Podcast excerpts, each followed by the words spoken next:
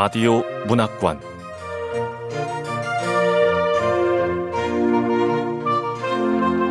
한국 단편문학 특선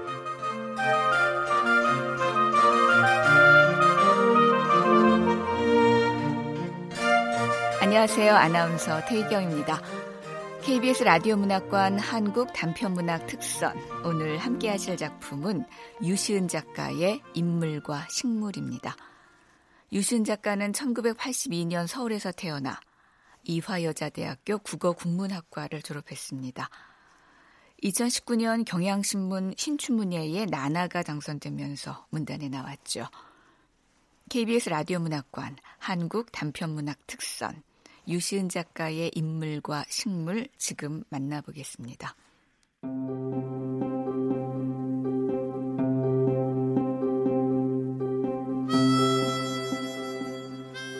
인물과 식물 유시은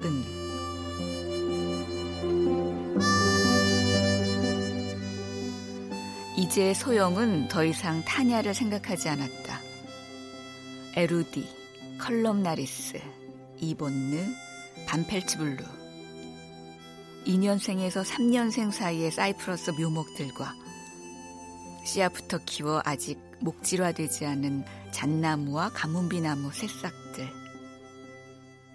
그 바늘처럼 가느다란 잎들이 타냐의 빈자리를 촘촘히 메워주었으니까 15층 아파트로 이사오기 전날 귀중품은 미리 챙겨두라는 이삿짐 센터의 말에 소영은 침엽수 화분들만 따로 차에 실었다. 나중에 저것들을 다 어떻게 감당할 거냐고 원재가 물었을 때 소영은 무슨 그런 당연한 질문을 하냐는 듯한 얼굴로 대답했다.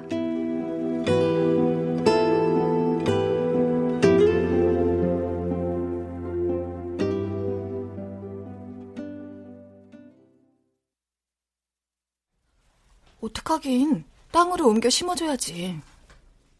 유묘때는 성장이 멎은 듯 더디게 크다가 10년쯤 지나면 화분으로 감당할 수 없을 만큼 자란다는 침엽수의 특성을 어디선가 읽은 날 소영은 2년생 서양 측백나무 한 그루를 집에 들였다. 나무 젓가락을 흙에 푹 꽂아둔 것 같은 볼품없는 아이를 들여다보며 물었다.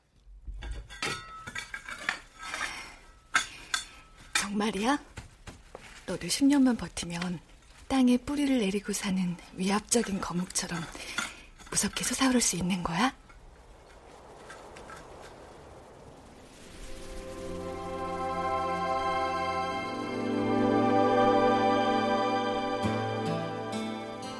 창문 사이로 불어든 바람에 여린 가지와 뾰족한 잎들이 반응하듯 살랑살랑 흔들렸고 순간 주변 공기가 맑고 서늘하게 바뀌었다. 소영은 눈앞에 펼쳐진 낯선 공간을 가만히 내다보았다. 사람이 사라진 깊은 숲속.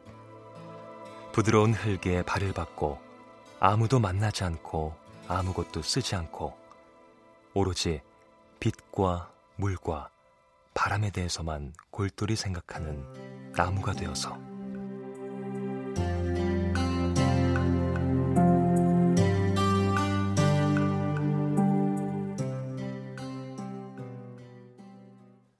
고질적인 불면에 2시간 이상 못 자던 무렵 시차가 15시간 떨어진 곳에 사는 지원이 톡으로 원예 활동을 추천했다. 식물을 키우면 해를 볼 일이 많아서 잠을 푹 잘 수 있어. 언제부턴가 꿈에 인간이 아닌 식물이 나와서 좋아. 식물이 마치 사람처럼 등장해서 말을 걸거든. 내가 어떤 꿈을 꾸는가 하면 지원이 얘는 지루하게 무슨 꿈 얘기를 하려고 그래?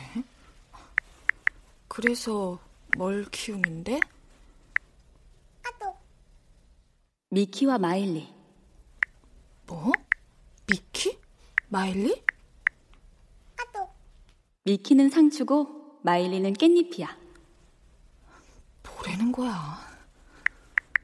소영은 뭐라고 반응해야 할지 몰라 입만 크게 벌린 동물 이모티콘을 메시지창에 찍어보냈다. 그쪽 정신과 의사가 추천한 취미 활동이었다는 설명은 눈에 들어오지도 않았다. 참, 가을정장 차림으로 여의도 증권회사로 출퇴근하던 지원이, 반짝이는 금속 같던 내 친구가 상추랑 깻잎이라니. 나온 쌈채소에 이름을 붙이고 흙을 만지고 있다는 거야? 결혼이 잘못된 건가? 잘 다니던 증권회사 때려치우고 만난 지 2달 된 남자 따라 미국 몬테나주로 들어가더니. 아니야, 아무리 그래도 그렇지. 문득 지원을 처음 만난 중학교 3학년 때 딸을 잃고 우울증 약을 먹던 담임 선생이 떠올랐다. 아, 반장하고 부반장 왔구나. 다음 주에는 학교 나갈 거야. 괜찮아. 씨앗이 빠져나간 마른 종피 같던 눈, 감각이 둔해진 듯 힘없이 벌어진 입. 학급 임원이었던 둘은 함께 담임의 병문안을 다녀오면서 철없는 성토를 하기도 했다. 우리 담임 완전 딴 사람 같지 않냐? 응. 도대체 정신과 약은 무슨 기능을 하는 거야? 그해 다시 몸을 일으켜 돌아온 담임은 늦가을 학교 화단 한쪽에 마늘같이 생긴 야구공만한 구근 면화를 심었다.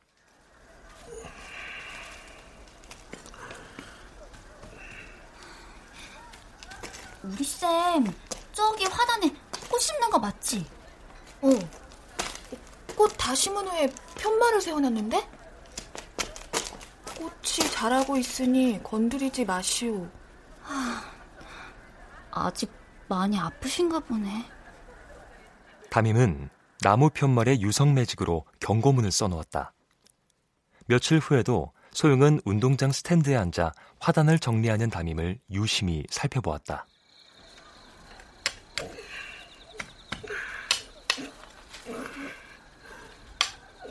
흙에 박힌 자갈을 골라내고 죽은 풀을 뽑고 약하게 물을 뿌려 땅을 다지는 모습을. 늘 그렇고 그런 얼굴과 걷어붙인 소매 아래 드러난 그을린 팔. 쪼그려 앉을 때마다 근육이 도드라지는 허벅지. 우리 선생님은 대체 어디가 아프다는 거야? 봐, 멀쩡하잖아. 교단에 서서 이제 괜찮아졌다고도 그랬고. 지원이 걔는 지가 담임에 대해 뭘 안다고. 아직 많이 아프신가 보네. 그런 거냐고.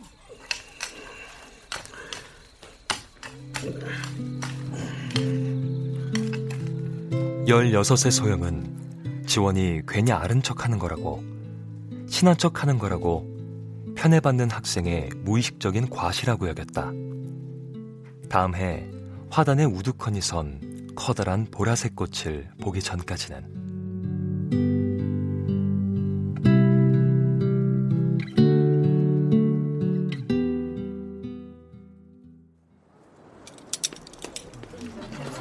밥은 좀 들여놓으세요. 집안이 확 살아납니다. 화분? 소영은 지원의 권유를 한참 잊고 지내다가 우연히 마트 앞 꽃트럭에서 그 새벽의 카톡 대화를 기억해냈다. 손톱만한 연두색 다육질 잎에 채도 높은 분홍 테두리를 두른 앙증맞은 잎. 한 포트에 3,000원인 그 낯선 풀을 본 순간 소영은 이 아이가 어떤 새로운 시작점이 될 거라는 막연한 예감에 사로잡혔다. 어울리는 이름도 바로 떠올랐다. 타냐, 안톤 체오프의 검은 수사에 나오는 오네가 예고로 세면이치의 딸 타냐. 근심이 깃들어 있는 듯한 창백하고 자그마한 잎사귀가 묘하게 타냐하고 닮았어. 그래, 어떤 아저드릴까요? 홍콩 야자도 키우기 쉽고. 그거 다육이 종류 하나만 주세요. 네, 3,000원입니다. 자, 여기 있습니다. 네 이름은 타냐야, 타냐. 좀처럼 외출하지 않는 소영이 원예 단지까지 버스를 타고 가 화분을 사오게 만드는 사랑스러움이 타냐에게는 분명 있었다. 그로부터 2번의 겨울을 보내고 난 뒤 소영은 어린 침엽수를 하나 둘 들이기 시작했다. 그 무렵 때 아닌 식물의 성장에 대해 진지한 생각을 거듭하게 되면서 막연하기만 했던 먼 미래도 그려보기에 이르렀다.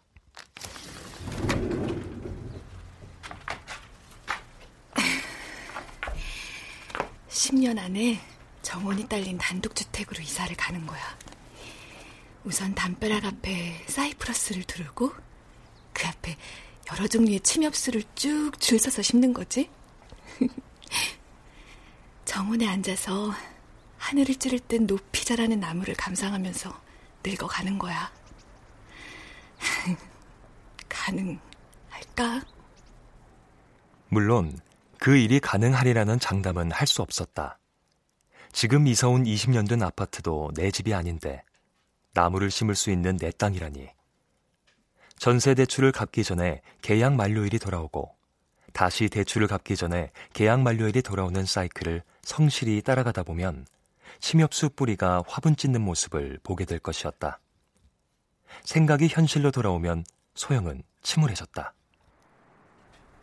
나무의 수명은 인간의 수명보다 몇십 배, 아니 몇백 배 길대잖아.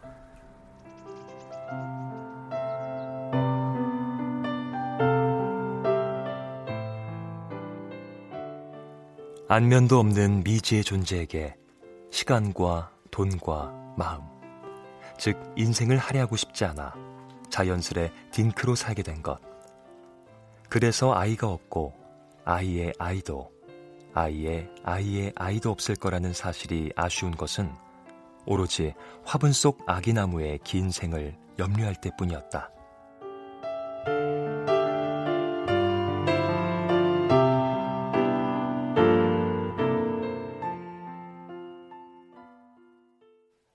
처음 이 15층 아파트가 부동산 사이트에 올라왔을 때 소영은 의아했다.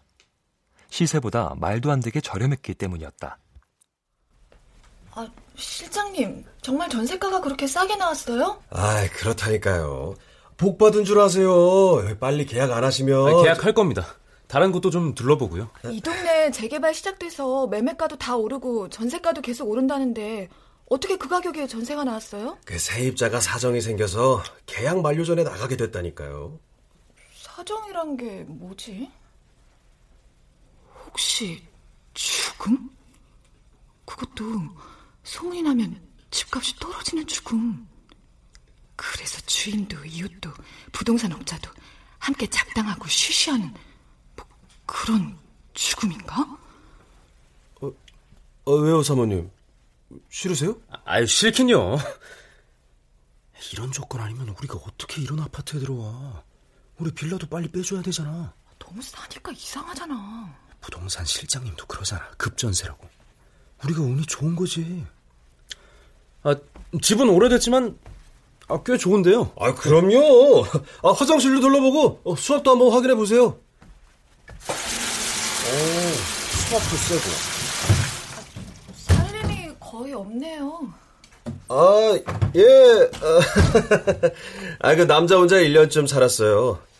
아, 뭐 하세요? 저 화장실도 한번 살펴보시라니까? 아, 네.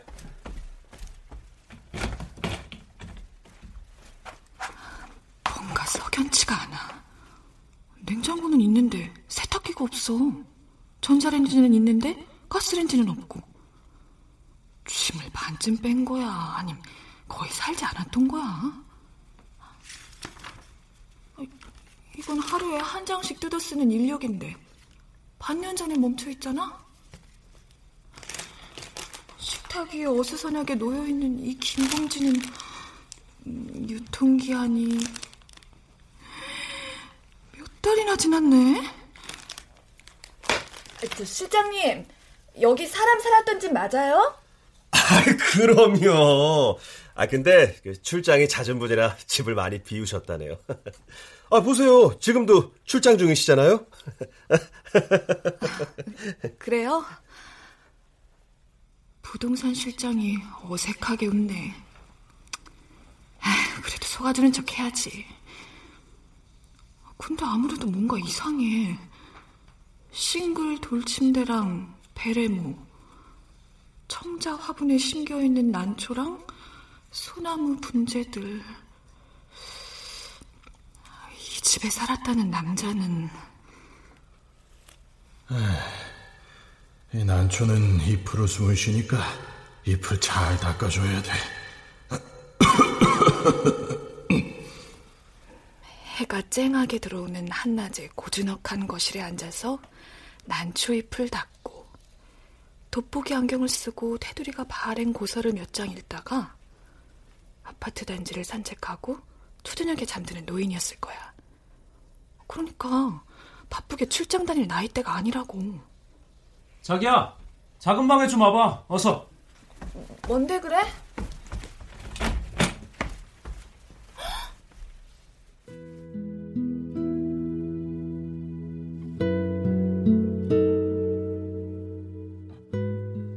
원재가 있는 방으로 들어간 소영은 묘하게 달라진 공기에 소름 돋는 팔뚝을 문질렀다. 방은 완전히 비어 있었다. 벽에 흔한 못자국 하나 보이지 않는, 가구가 닿았던 얼룩조차 없는 소독한 듯 깨끗한 방. 소영은 이 집에 살던 세입자가 방 하나를 아예 쓰지 않았다거나 이 방만 먼저 짐을 뺐다고 추측하는 대신 이렇게 생각했다.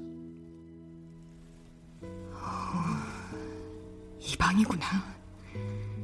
이 집에 무슨 일이 났었다면 분명 이 방이야. 흰 방, 하얀 방, A4용지로 도배한 것처럼 꺼림칙한 빈 방.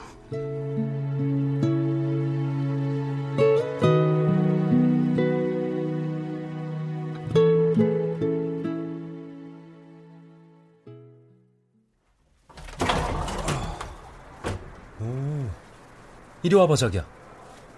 여기 참 높지? 그럼 높지. 15층인데. 먼지로 뒤덮인 뿌연 풍경이 눈앞에 펼쳐졌다. 아파트는 지하철역에서 완만한 경사로를 따라 10분쯤 올라온 언덕 꼭대기에 있었다. 언덕 아래로 재개발을 준비하는 풍경이 광활하게 내려다 보였다. 이 어중간하게 낡은 아파트 단지만 제외하고 어마어마하게 넓은 터가 빈집 무덤이 되었다. 저 부지에 전부 아파트 들어서면 여긴 좀 떨어질까? 떨어지긴? 오히려 오르겠지.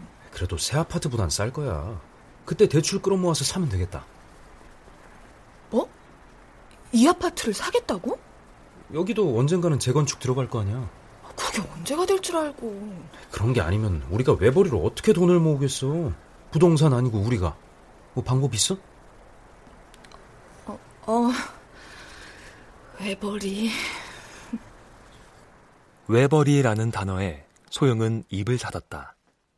도대체 글이란 걸 써서 돈다운 돈을 가져와 본 적이 없다 보니 외벌이란 말을 들으면 위축되고 눈치가 보였다. 아직 부수지 않은 낮은 집들 사이로 곧 잘릴 나무들이 삐죽 솟은 동네. 그 안엔 소영과 원재가 살던 집도 있었다. 집주인이 보일러를 고쳐주지 않아 4년간 미지근한 물만 나오는 낡은 빌라. 주차 문제, 택배 문제, 쓰레기 문제로 이웃과 언성을 높인 적도 몇 차례 있었다. 아파트에 살았더라면 신경 쓰지 않아도 되었을 문제라며 원재는 종종 한숨을 내쉬곤 했다. 네네. 이분들 계약 안 한다면 바로 연락드릴게요. 네. 집 보러 오겠다는 전화가 자꾸 오는데 어떻게 마음의 결정은 하셨어요? 네, 그럼요. 계약할게요.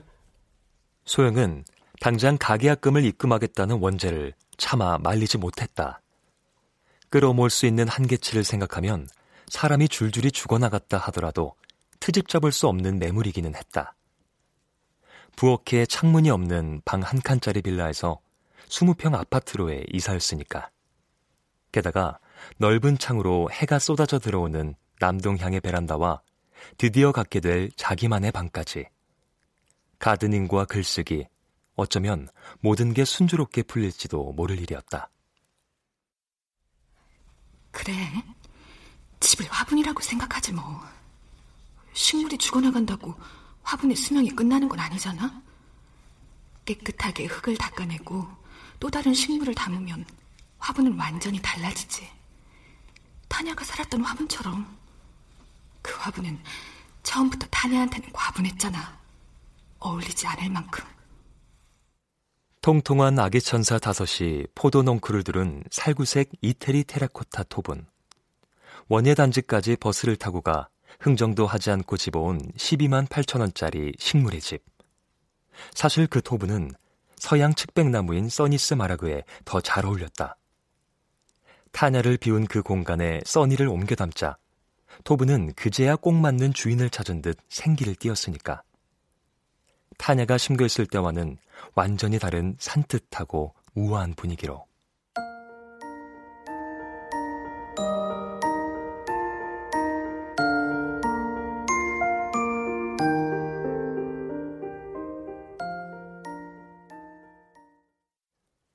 아마 침엽으로 관심이 조금씩 기울어가던 무렵이었을까.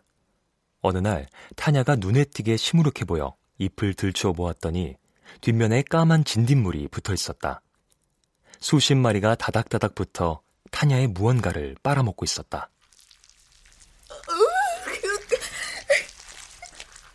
소영은 소리를 지르고 주저앉았다가 이내 마음을 추스르고 집을 나섰다. 식물용 살충제 있어요? 살충제요? 없는데. 여기도 없어요? 어디 가면 살 수 있을까요? 아, 글쎄요. 5월의 저녁이라 늦도록 문연꽃집은 많았는데 그날따라 식물용 살충제를 파는 곳은 없었다. 결국 일일이 핀셋으로 진딧물을 잡아주고 식초를 희석한 물로 한 장 한 장 잎을 닦아주고 밤새 부채질을 해주었다. 며칠 서늘한 그늘에 두고 요양시켜 가까스로 진딧물은 퇴치했지만 그 일을 겪은 타냐는 더 이상 이전의 타냐가 아니었다.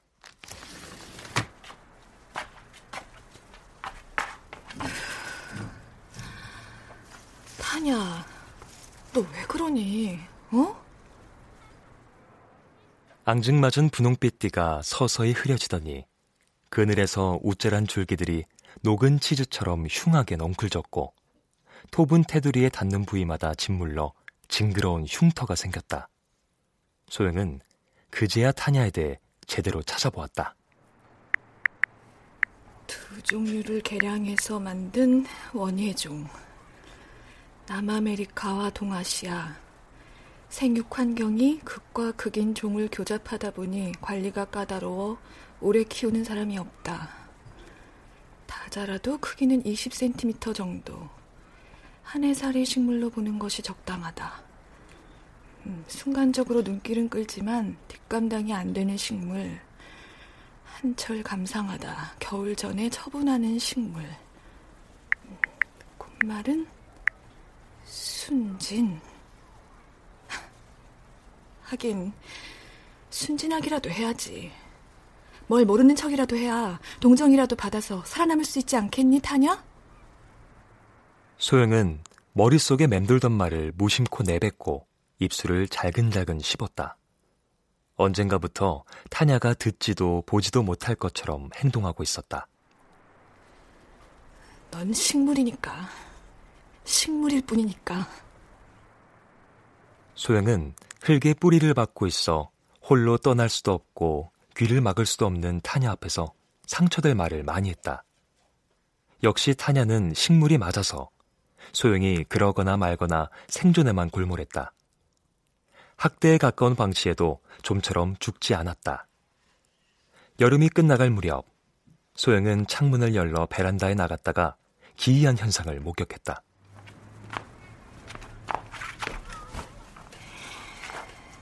해가 이렇게 쨍쨍한데도 타냐가 입을 펼치지 않는 걸 보니까 드디어 죽었구만. 이젠 버려야겠어. 화분만 건지고. 이게 뭐야?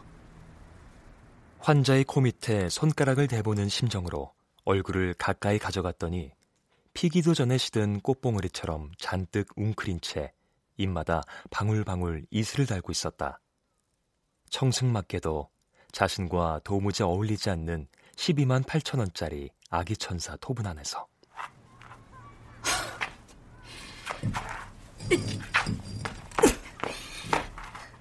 소영은 참을 수 없이 괴롭고 불편해져 화분을 집어들었다.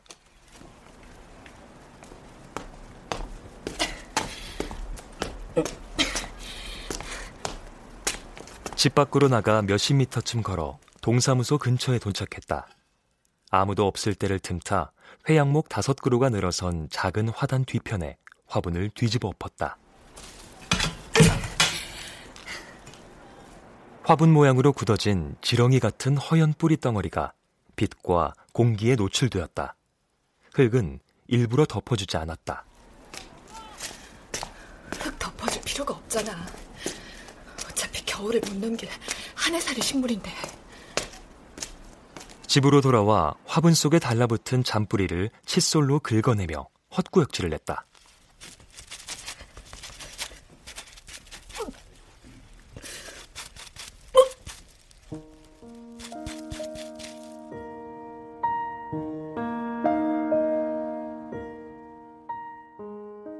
이 모든 과정이 새삼 메스꺼워서, 인간이어서 가능한 오만이 역겨워서, 그걸 깨닫게 해준 타냐가 원망스러워서 헛구역질을 쏟아낸 것이 타냐와의 마지막 사건이었다.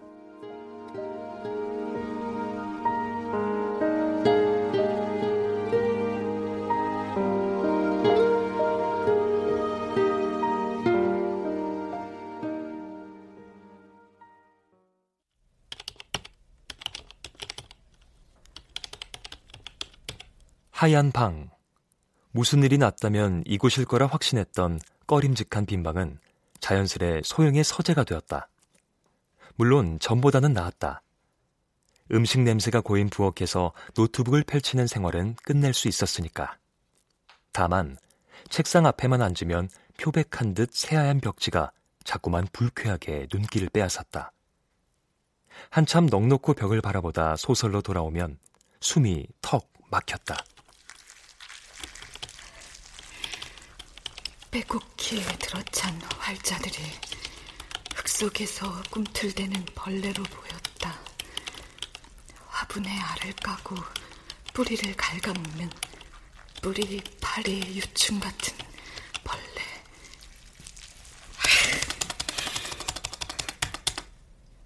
백스페이스로 쓸어내지 않으면 견딜 수 없이 징그러운 활자들이 인물이 되어 밖으로 기어나왔다.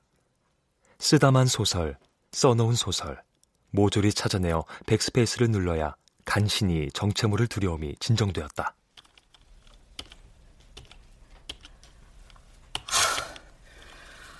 뭐가 이렇게 두려운 거야? 대체 왜? 택배요. 택배? 주문한 것도 없는데 무슨 택배? 그 이거 시켰나? 소영은 현관 앞에 서서 잠자코 기다리다 택배기사가 엘리베이터 타는 소리까지 듣고서야 조심스레 현관문을 열었다. 도머스는 맞네. 받는 사람 이름이 김달진? 전 세입자 이름인가? 사람과 산 잡지라. 정기구독하던 잡지인가 봐. 대충 알겠네. 잡지사까지 부고가 가지는 않았을 테니까.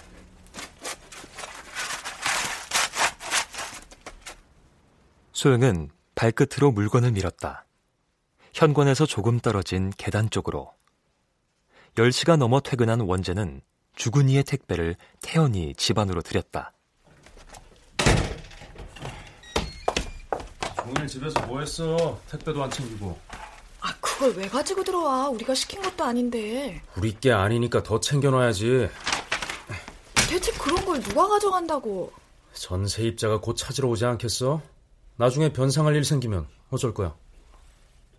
원재는 자신이 상상할 수 있는 가장 두려운 일이 변상이라는 듯 엄하고 진지한 표정으로 대꾸했고 기어이 죽은 이의 물건을 집 안으로 들였다. 그 뒤로 김달진 이름이 찍힌 택배는 몇 번 더 왔다. 왜 전세입자는 주소지 변경을 아직도 하지 않는 거야? 그 어르신이라서 주소 변경 통합 신청 모르는 건가? 김달진, 지난번에는 월간 붕어, 난과 생활, 이번에는 낚시 춘추네. 김달진이라는 어르신한테 온 택배.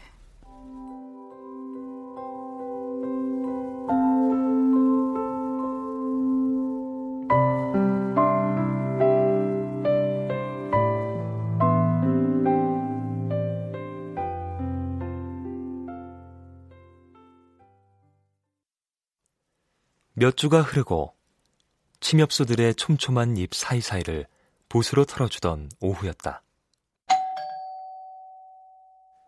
누군가 벨을 눌렀고 소영은 평소처럼 대답하지 않았다.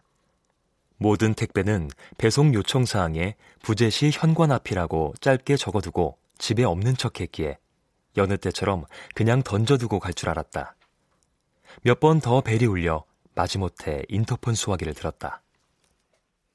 전에 살던 사람인데요. 전에 살던 사람이요? 아니, 그럼 전 세입자가 살아있었다는 거야?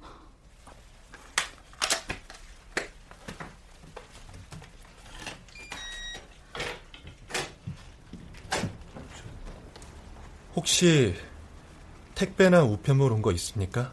아, 택배요? 네, 있어요, 택배. 잠시만요. 소영은 철제 선반에 쌓여있는 물건들을 현관 걸쇠통으로 하나씩 둘씩 건넸다.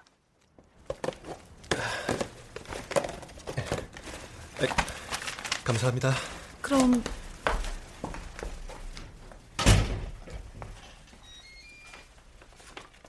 택배를 다 건네준 소영은 바로 현관문을 걸어 잠갔다.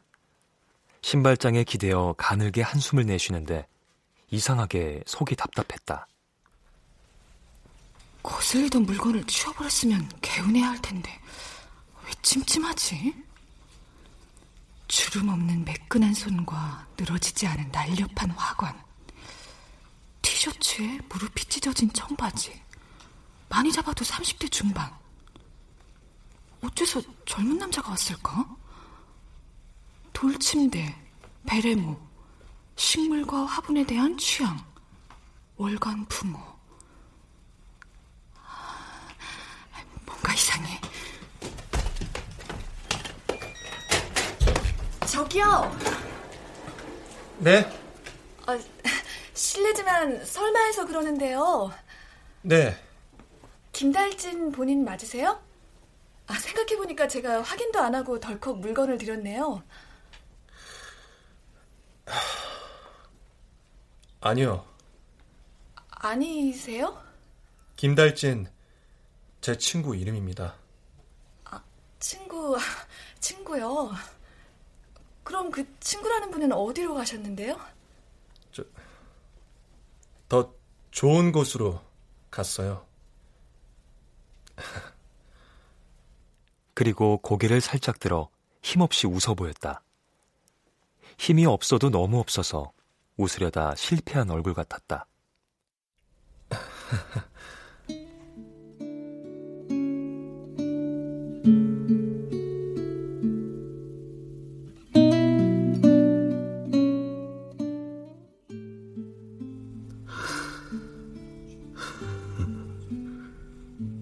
하필 아득한 그 얼굴이 다시 어른거렸다. 담임도 저렇게 웃었어. 웃으려다 실패한 것처럼 저렇게. 학교 일에도 학생들에게도 무성의했던 중학교 3학년 때의 담임선생. 담임은 늘 그런 얼굴이었다. 단 한 명, 지원에게만은 그러지 않았지만.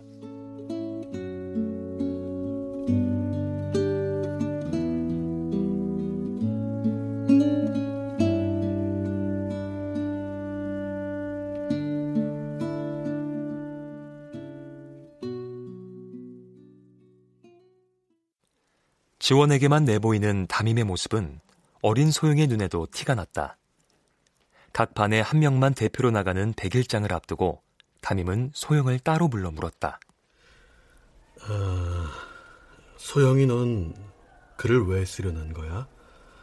저요? 갑자기 무슨 말씀이세요? 아니, 선생님이 보기에는 지원이가 대신 나가는 게 어떨까 싶어서.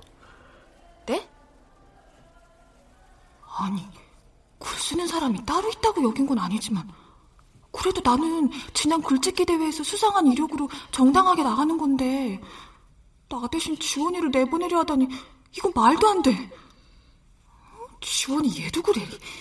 공부도 잘하고 반장인데다 미술이나 체육 못하는 게 없잖아. 근데 글까지 쓰겠다는 거야? 선생의 행동도 지원의 욕심도 이해할 수 없었다. 다른 반 학생 하나가 불참해 결국 지원도 백일장에 나갈 수 있게 되었지만 소영은 그 소식을 전하던 순간 담임의 얼굴을 잊을 수가 없었다.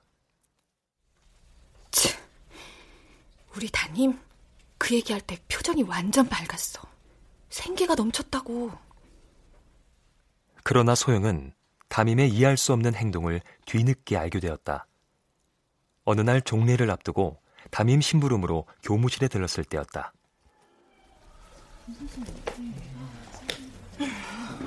책상에 출석부 있다고 하셨는데 어디 있는 거야? 서랍 속에 있나?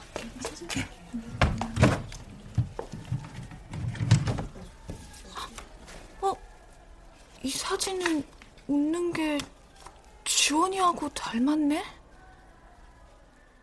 담임이 3학년 반을 맡기 전 죽었다는 중학생 딸. 사진 속 그 애는 살풋 웃고 있었다. 그 애도 지원과 같은 둥글둥글한 커트머리에 동공이 사라지게 눈꺼풀을 접고 웃는 눈이었다. 아, 이래서 담임이 지원이를 더 챙겼나 봐. 근데 아무리 지원이가 죽은 딸하고 닮았다 그래도 이건 아니지. 나이 지긋한 어른이 모범을 보여야 할 선생이 말이야. 세금으로 월급 받아가는 교육공무원이 공과사를 구별 못하고 이래도 되는 거야? 그때는 그렇게 생각했다. 한 인물의 슬픔과 혼란을 상상할 능력도 의지도 없었다. 고등학생이 되어 카네이션을 들고 찾아간 학교에 선생은 없었다. 작년 너네 담임? 그 선생님 애초에 작년까지만 계약된 거야. 작년에 너네 반까지만 맡고 그만두기로 했었거든. 소영은 교무실을 나와 운동장을 가로지르다 화단 한쪽에 우두커니 선 보라색 꽃을 보았다. 소영의 키만한 줄기에 자그마한 꽃 수백 개가 방사형으로 피어 마치 둥그런 사람머리 같은 꽃을. 소영은 푯말이 한 문장에서 한 단어로 바뀐 것을 보았다. 알리움.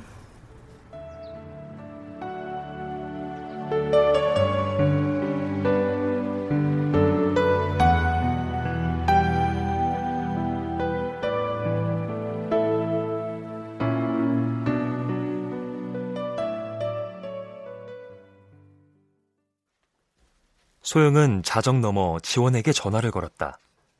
새벽녘 가끔 통만 주고받다 전화를 했더니 지원은 놀란 목소리로 받았다. 소영아, 와, 한국어로 대화하는 게 얼마만인지 모르겠어. 그게 소영이 네 목소리라 더 기쁘다. 근데 정말 무슨 일이야? 무슨 일이 있어? 일은 아무 일도 없다. 아, 나 최근에 이사했거든. 드디어 나만의 방이 생겼다. 오, 잘 됐네. 그래. 미키랑 마일리는 잘 지내? 미키랑 마일리? 상추랑 부추 말이야. 그거. 에이, 뜯어먹은 지가 언젠데. 이제는 없는 거야?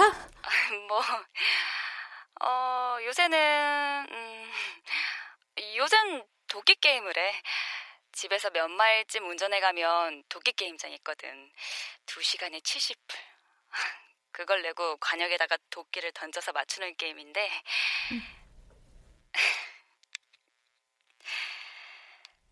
여보세요? 지원아? 왜 말을 하다 말어?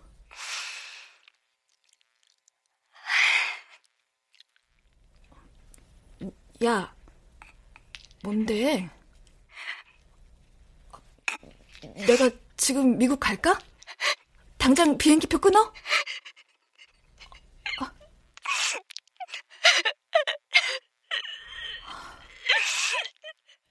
벼란간 수화기 너머로 흐느끼는 소리가 들려왔다.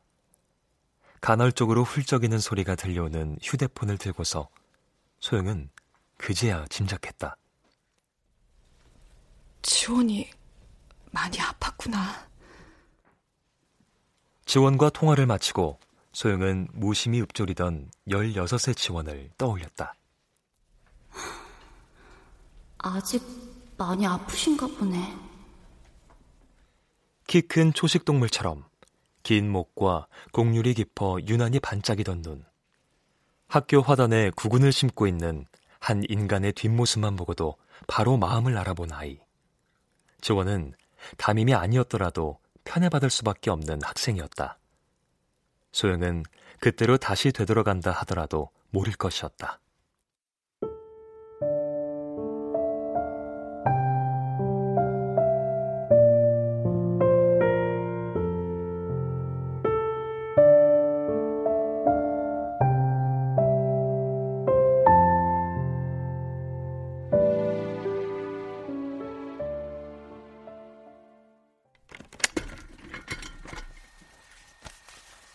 책상 앞에 앉아 노트북을 열었다. 버리지 못한 빈 문서가 덕지덕지 붙은 바탕화면을 멀거니 바라보았다. 마음에 들지 않는 인물들을 죽이고 내쫓아 빈집, 공가로 만들어버린 소설들. 나는 왜 아무도 시키지 않은 일에 이렇게까지 매달렸지? 어째서 이 일을 좋아하게 된 거야? 도무지 그 시작점이 기억나지 않았다. 담임의 죽은 딸을 질투해 밤새 울던 그날처럼 모든 일이 까마득하게만 느껴졌다. 중장비로 밀어버린 집처럼 돌이킬 수 없는 황폐한 마음이 빈 문서 안에 있었다. 멀어지는 마음과 무한한 슬픔. 소영은 키보드에 손을 반쯤 걸치고 꺼진 노트북 화면에 알리움의 꽃말을 쳐보았다. 무한한 슬픔.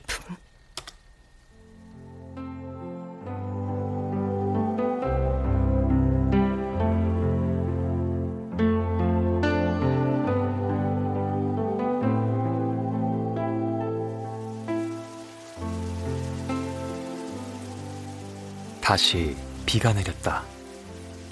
잠결에 하늘이 깨지는 소리가 들려왔다.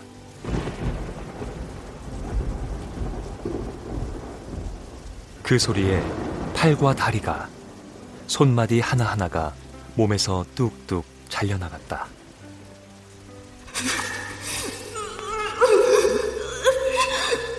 쉬지 않고 천둥번개가 내리치는 숲속으로 조각난 몸이 흩어졌다.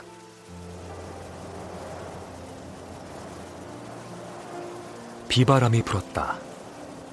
해가 뜨겁게 내리쬐어 풀들이 말랐고 흰 눈이 내려 땅속으로 스며들었다.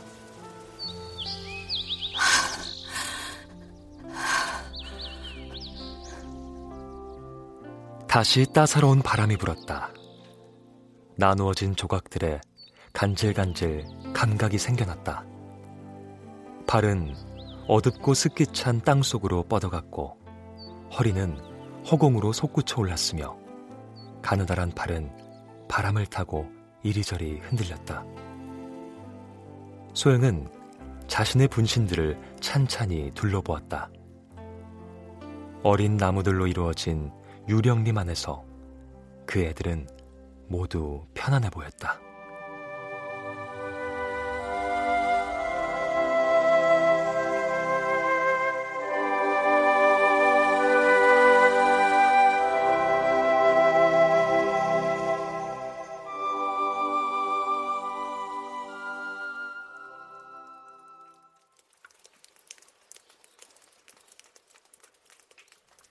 그 사이 쏟아지던 비가 그쳤다.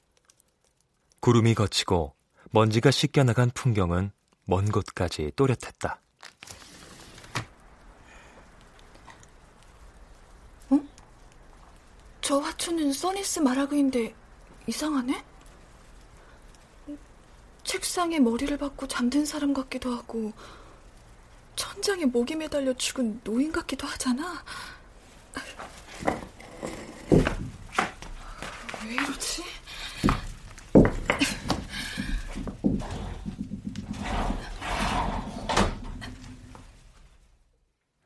그 아이를 안으로 들여 살펴보니 연필 굵기만한 목대가 완전히 꺾여 있었다. 소영은 탄식했다. 위험? 생장점이 잘린 묘목은 절대로 내가 생각한 그림대로 성장할 순 없어. 10년이 지나도 화분에 자기 몸을 끼워 맞춰 살아가는 볼품없는 상록수가 될 뿐이라고.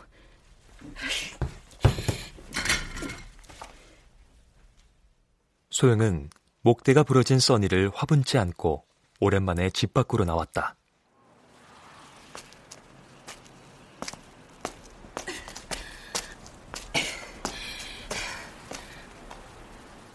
소영은 신혼집 빌라가 있던 재개발 구역의 초입에서 숨을 한번 크게 들이마셨다. 인간이 떠나간 자리엔 역시 인간이 있었다. 여기에다 버리면 되겠지.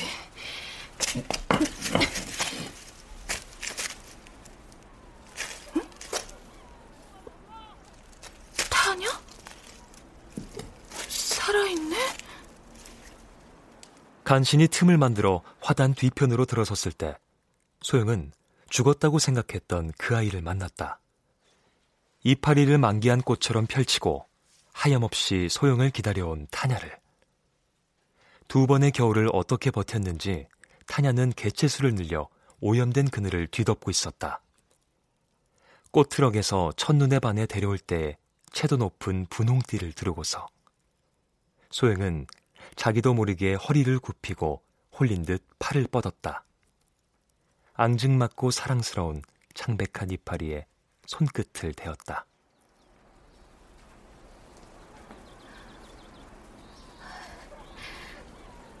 타냐.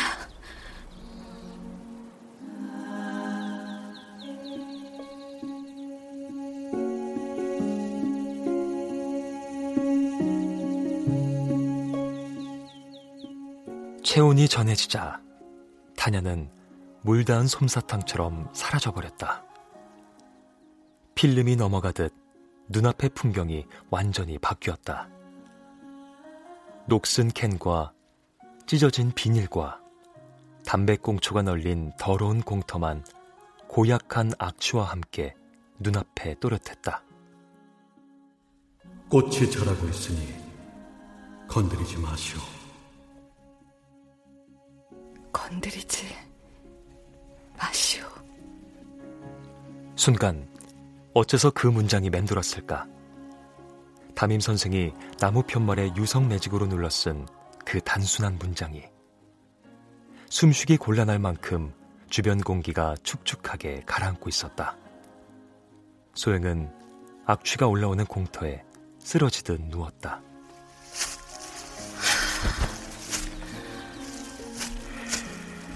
땅의 습기가 마른 옷과 건조한 피부로 서서히 스며들었다. 겪어본 적 없는 이상한 통증에 말라가는 꽃봉오리처럼 몸을 쥐어짜듯 웅크리자 손끝과 턱끝과 귓불에 물방울이 맺혔다.